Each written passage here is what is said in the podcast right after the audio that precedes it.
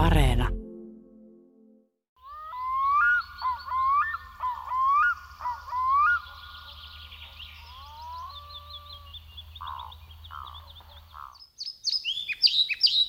Sää vaikuttaa kirjosieppojen pesimiseen. Jos on oikein kylmää ja sateista siinä vaiheessa, kun poikaset ovat pesässä, emot eivät löydä ruokaa, poikasilla on kylmää ja kurja ja nälkä, eivätkä ne välttämättä selviä.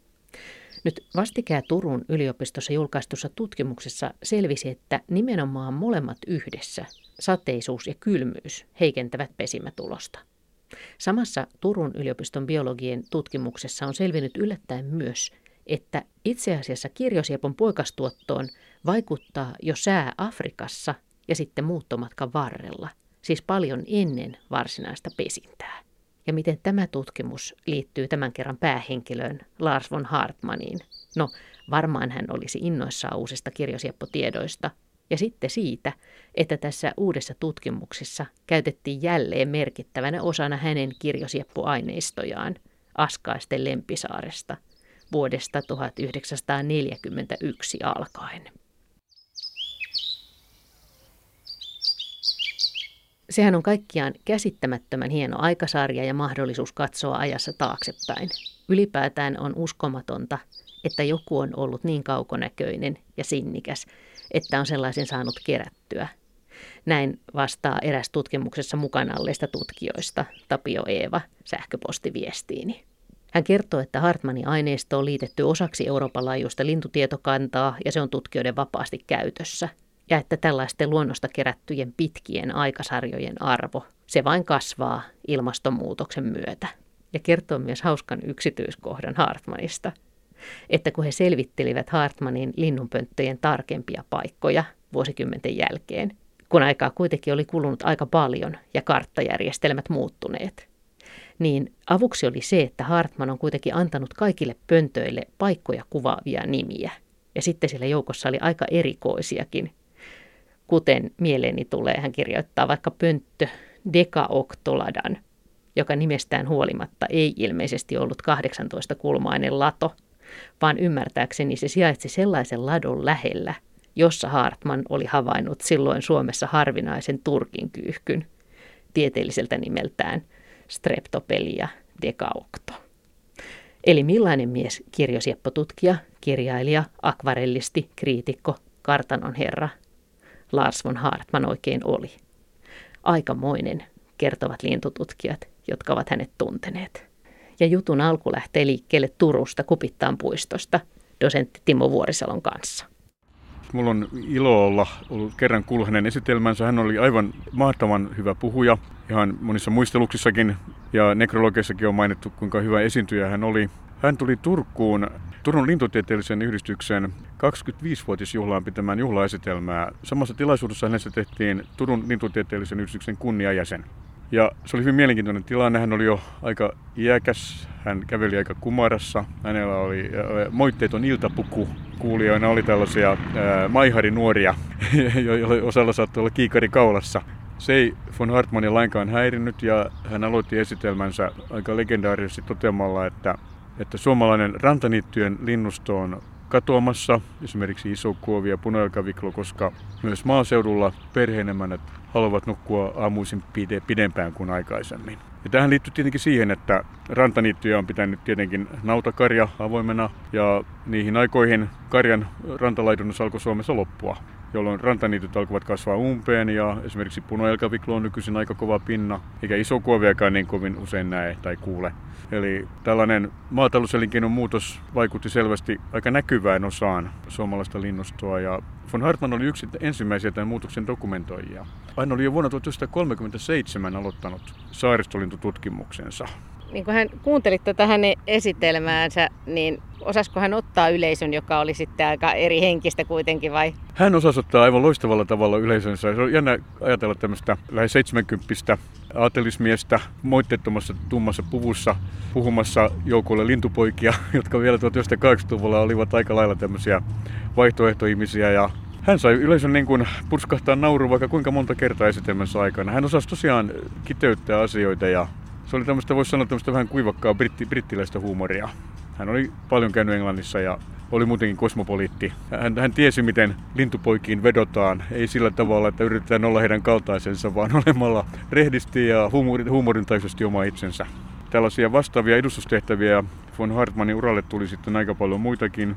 Hän toimi Helsingissä vuonna 1958 pidetyn kansainvälisen lintutieteen kongressin pääsihteerinä, eli hän käytännössä organisoi koko konferenssin järjestämisen, mikä näkyy, näkyy myöhemmin pienenä aukkuna hänen kirjosieppuaineistossaan siltä kesältä kotitilalta Lempisaaresta, koska hän ei, hän ei voinut olla kahdessa paikassa yhtä aikaa.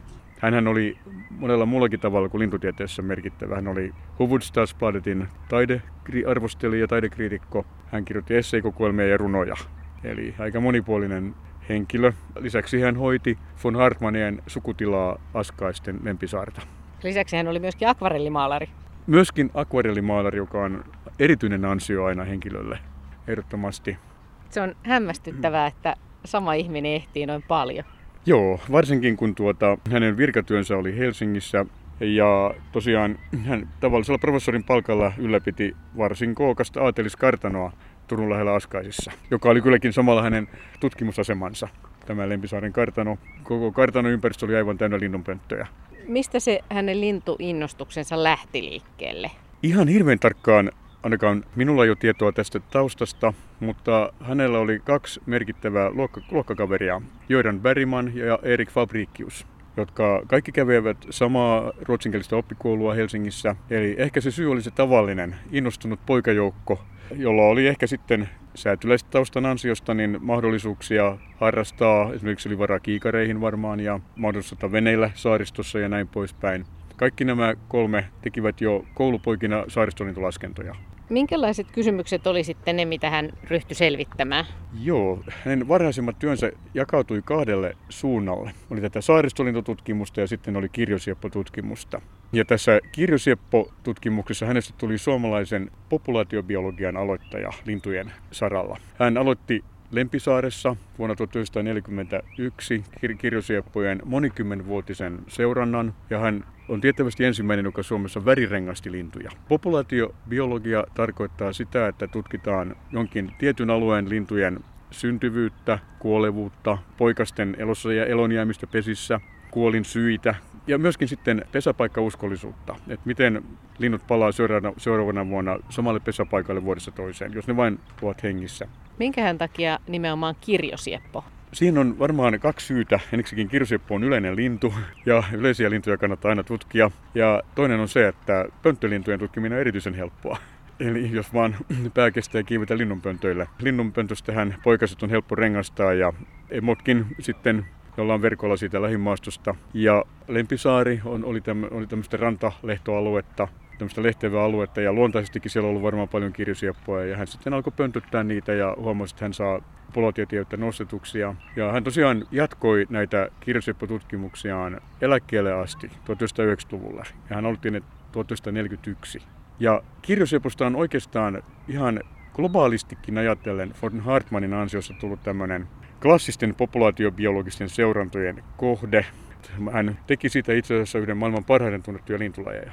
Mitä näissä hänen tutkimuksissa muun muassa selvisi? Hän julkaisi tämmöisen kolmiosaisen trilogian kirjosiepon biologiasta. Hän, hän pyrki saamaan kokonaiskuvan tämän kyseisen lintulajin biologiasta mahdollisimman laaja-alaisesti.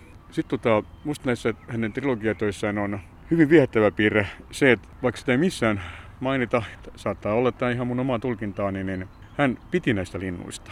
Tämä käy ilmi siitä, että kun hänen täytyy sitten osana tätä populaatiobiologiaa tutkia kirjosieppon poikasajan ravintoa, niin se perinteinen tapa 340-luvulla oli se, että otetaan poikainen hengiltä ja katsotaan mitä se on syönyt. Tavataan suolen sisältö. On tietenkin selvää, että kun on värirengastettu populaatio, niin ei halua myöskään tuhlata lintuyksilöitä, mutta et kyllä mä uskon, että hänen vaikutti niin kuin tämmöinen el- eläinsuojelukin hiukan. Hän nimittäin keitti tämmöisen kaulapuristimen, että hän laittoi poikaselle joksikin aikaa tämmöisen renkaan kaulan ympäri, että ne ei saanut nieltyä ruokaa ja kun hän näki, että emo tuli pöntölle, niin hän riensi ottamaan tämän poikasen suusta sen ötökän, minkä tämä emo oli tuonut. Ja hän, hän toteaa jossain lakonisesti, että hän ei rohkene edes arvata, että kuinka paljon huonompi tämä keino oli kuin vatsojen sisältöjen tutkiminen määrällisesti kattavan aineiston saamisen kannalta.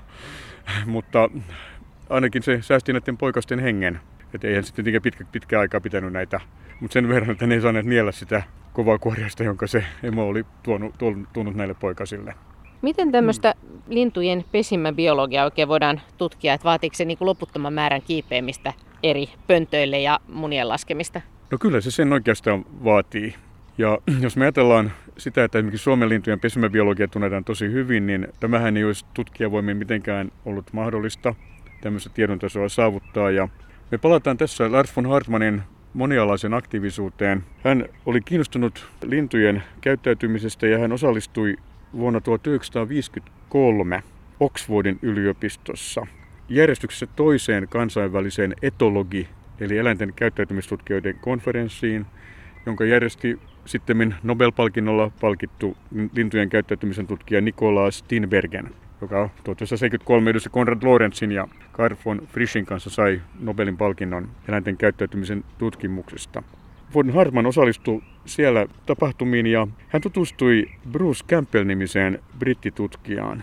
Eikä varmaan sattumalta, koska Campbellkin tutki kirjosieppoja. Campbell oli myös laaja-alainen ja teki muun muassa BBClle luonto-ohjelmia 1950-luvulla ja 60-luvulla. Mutta pointti oli se, että Campbell kertoi von Hartmanille brittiläisestä pesäkorttiaineistosta.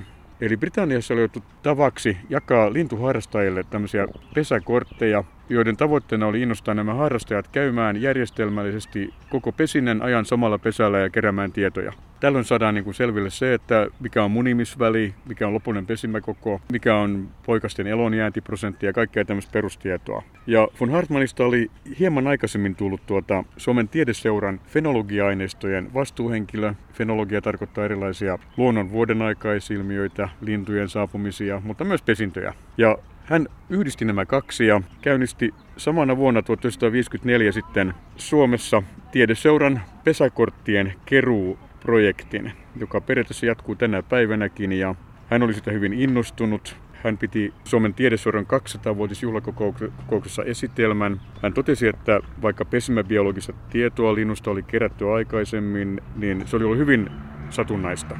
Ja hän kutsui sitä fenologisen tutkimuksen rumaksi ankanpoikaseksi, jota kaikki hyljeksivät.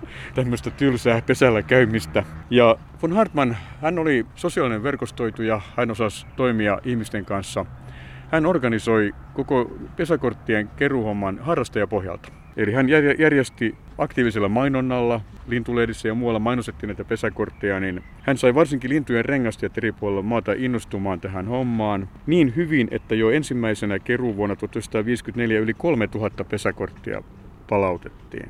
Ja von Hartmann oli tosi kiitollinen ja hän erikoisesti kehui sitten myöhemmin Armas Salonen nimistä ylipostimiestä Tampereelta, siitä, että tämä kyseinen henkilö oli käyttänyt varmaan tuhansia tunteja pesäkorttiaineistojen keruuseen.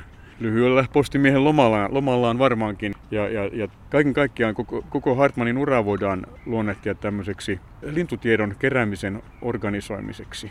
Eli Suomessa on hyvin vahva perinne tällaisella harrastajapohjaisella lintututkimuksella. Ja sehän jatkuu edelleenkin. Ja myöhemmin hänestä tuli yksi legendaarisen käsikirjan Pohjolalinnut värikuvin tekijöistä.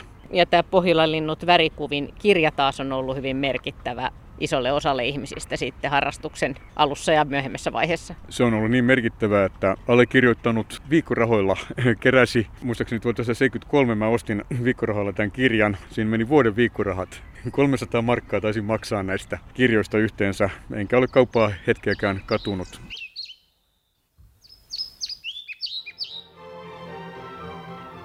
Jag föddes på Lemsjöholm. Det är en herrgård i sydvästra Finland, rätt nära Åbo. Där finns en vit enkel rokokobyggnad som är precis 200 år gammal. Det är ett mycket högt hus.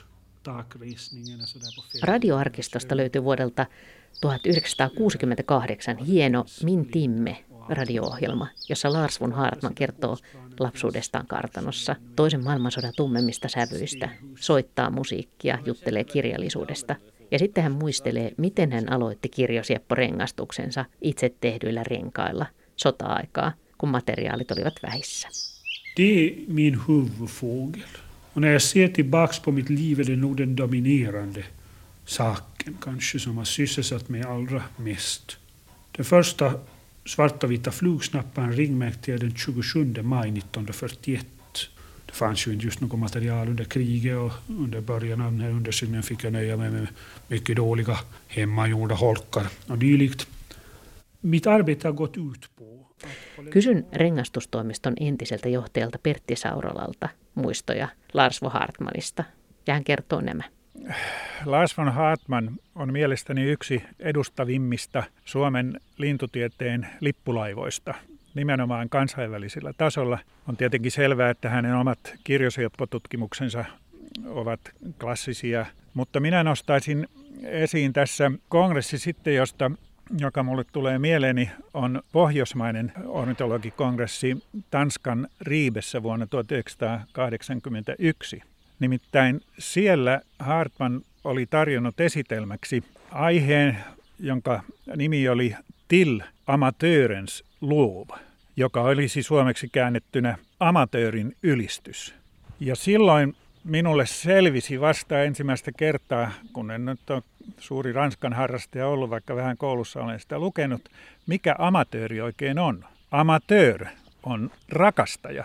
Ja tämän von Hartmann toi, tai tässä hän toi esille juuri sen, että kun amatöörit tekevät jotakin, niin he teivät, tekevät sen todella aina rakkaudesta siihen aiheeseensa. Eli kun he laskevat lintuja tai, tai rengastavat lintuja tai keräävät aineistoa, niin se on hyvin todennäköisesti vielä suuremmalla rakkaudella tehtyä kuin varsinaisten ammattilaisten, jotka saattavat tehdä sitä leipätyökseen. Ja tämän asian minä olen usein tuonut esille silloin, kun mä olen esimerkiksi puhunut suomalaista petolintuseurannasta, joka perustuu täysin amatöörien työskentelyyn. No sitten vielä tulee minulle mieleen sellainen asia, että 1980-1990-lukujen vaihteessa yliopisto, eläinmuseo ja sen myötä sitten rengastustoimisto oli aikamoissa taloudellisissa vaikeuksissa. Ja silloin myöskin koko luonnontieteellisen keskusmuseon organisaatio muuttui ja uusi johtoporras ei täysin ymmärtänyt vielä siinä vaiheessa rengastuksen merkitystä. Ja kun renkaiden ostaminen vaati paljon resursseja, niin siinä tuli sitten kyseenalaiseksi se, että onko nyt edelleenkin eläinmuseon syytä maksaa kaikki renkaat, kun joissakin muissa maissa rengastajat joutuivat itse maksamaan. Mutta minun, silloin olin rengastustoimiston johtajana, minun kunnia-asiani oli se, että asiat täytyy hoitaa sillä tavalla, että jos rengastajat uhraavat runsaasti rahaa matkoihin, uhraavat lomansa ja tekevät siis todellakin arvokasta työtä, niin kyllä ihmeessä Suomen valtion pitää sitten pystyä edes ne renkaat maksamaan. Ja silloin museolla järjestettiin näyttely 77 vuotta rengastustoimistaa Suomessa ja sinne pyysin professori Lars von Hartmannin avaamaan tämän tilaisuuden. Ja Hartman teki sen todellakin erittäin, voisi sanoa, rengastustoiminnalle tärkeälle tavalla. Nimittäin hän toi esille siinä mielipiteensä, jonka mukaan rengastus on, jos ei tärkein, niin kaikkein tärkeimpiä tutkimusmenetelmiä lintutieteessä. Ja hän myöskin korosti sitä, että missään tapauksessa rengastus ei saa joutua taloudellisiin vaikeuksiin. Ja tämän Hartmanin esittelmän jälkeen sitten tuli eräs minun esimiehistäni sanomaan, että, että totta kai, totta kai rengastukselle löytyy ne tarvittavat varat. Dosentti Torsten Schämberillä on useita muistoja Lars Hartmanista, jonka hän ehti tuntea melko pitkään. Me istuskelemme pakkaspäivänä koronaetäisyydellä Helsingissä merenrannalla ja alamme jutella siitä, että minkälainen mies nyt on kyseessä. Hyvin persoonallinen, ainutlaatuinen mun, mun kokemuspiirissäni. Tutustuin hänen eläintieteen laitoksella ruotsinkielisellä osastolla. Hän oli aivan erinomainen luennoitsija. Hän aloitti, opiskelijat istuimme auditorium minor pienessä luentosalissa odottamassa Lars von Artman ja hän ei koskaan ollut siellä ennen meitä. Ja istuttiin odottamassa ja sitten kuului käytävästä hänen nasaali ääni. Hän aloitti luennot jo, jo kun hän vielä oli, oli ulkosalla. Ja me oltiin tietenkin hiiren hiljaa ja sitten hän tuli, tuli sisään.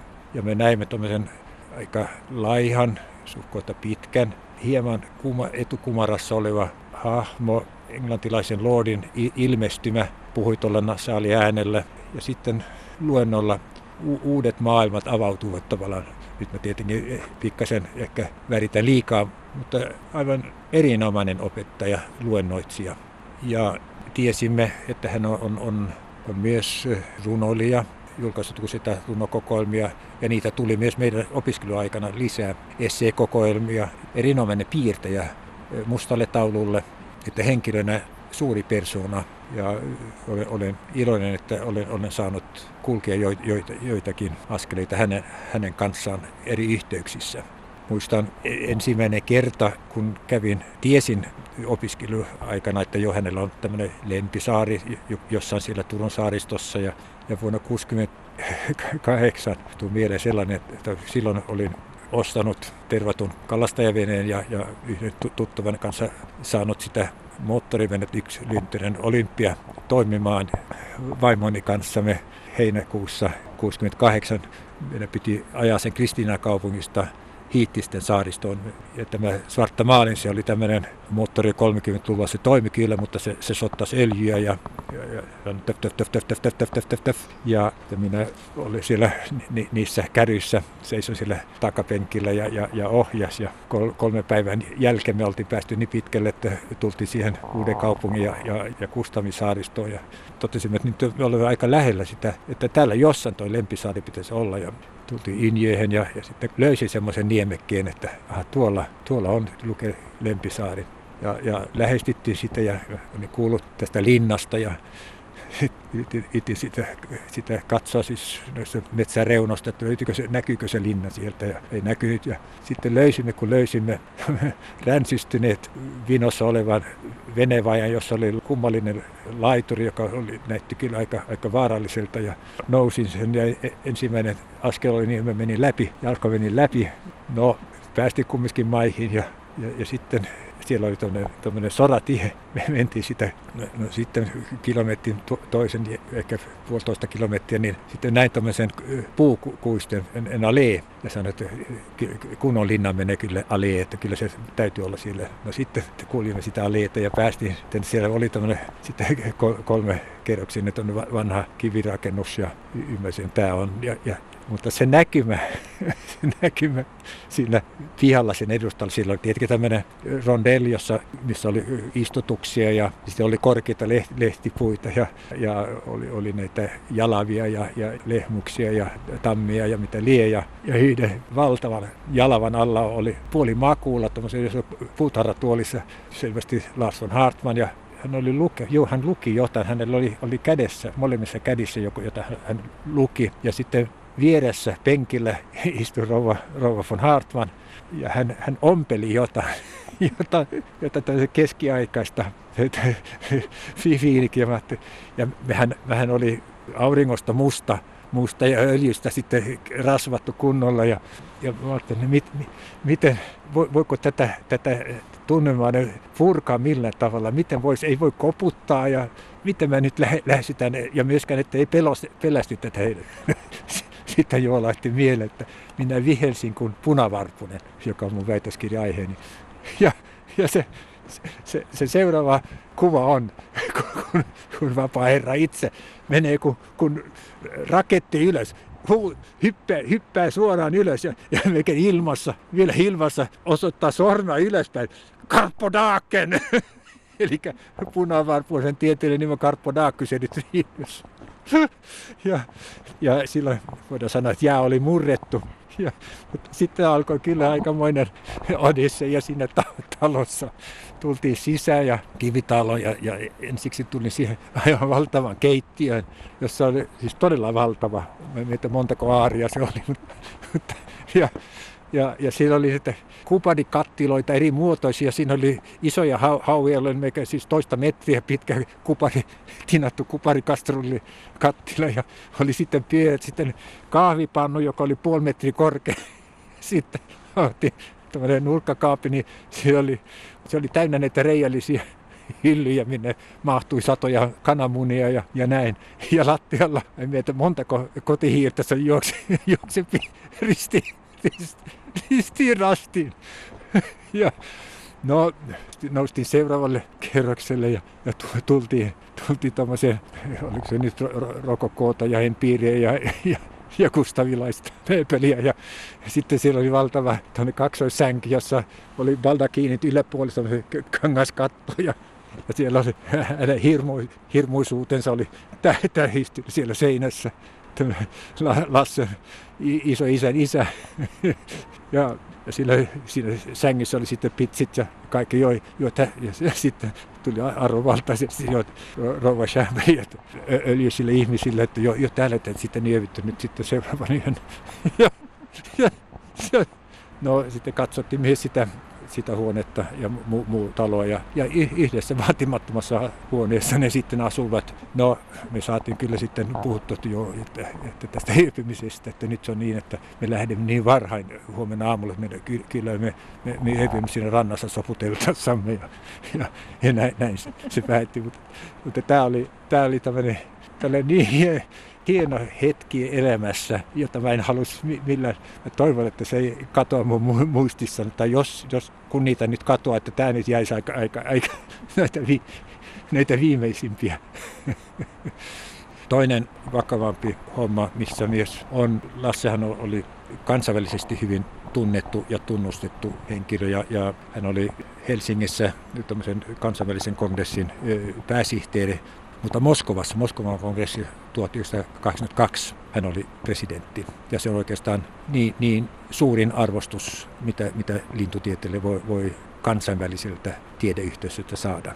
Ja se oli se avauspuhe, jonka hän siellä piti. Mä, mä en muista, miten, mistä hän puhui, mutta miten hän puhui, sen mä muistan. Pertti Saurala, me istumme, istumme vieressä, hän, hän ja minä. Mutta tämä Lars von Hartmanin avauspuheenvuoro. Se oli niin suvereenisti esitetty. Se oli maailman mies, miehen esitys. Piti sitä englanniksi, saksaksi, myös ranskaksi, aivan sulovasti. Ja, mutta sitten hän ilmoitti sen lopuksi, että valitettavasti hän harjoituksista huolimatta hän ei ole ehtinyt oppia Venäjää. Ja niin mä liikuttu. Ja sitten hän kutsui rouva, rouva von Brita von Hartmannia sinne esiin ja, ja hän piti sen puhe, puheen venäjäksi. Ja se oli niin suuri hetki, jolla, jolla tavalla, tavalla olla, olla suomalainen. Että mä, mä olin räjähtää ylpeydestä hänestä. Huomaan, että mä, mä, mä, mä liikunut edelleenkin. Se, se, oli, se oli hieno hetki.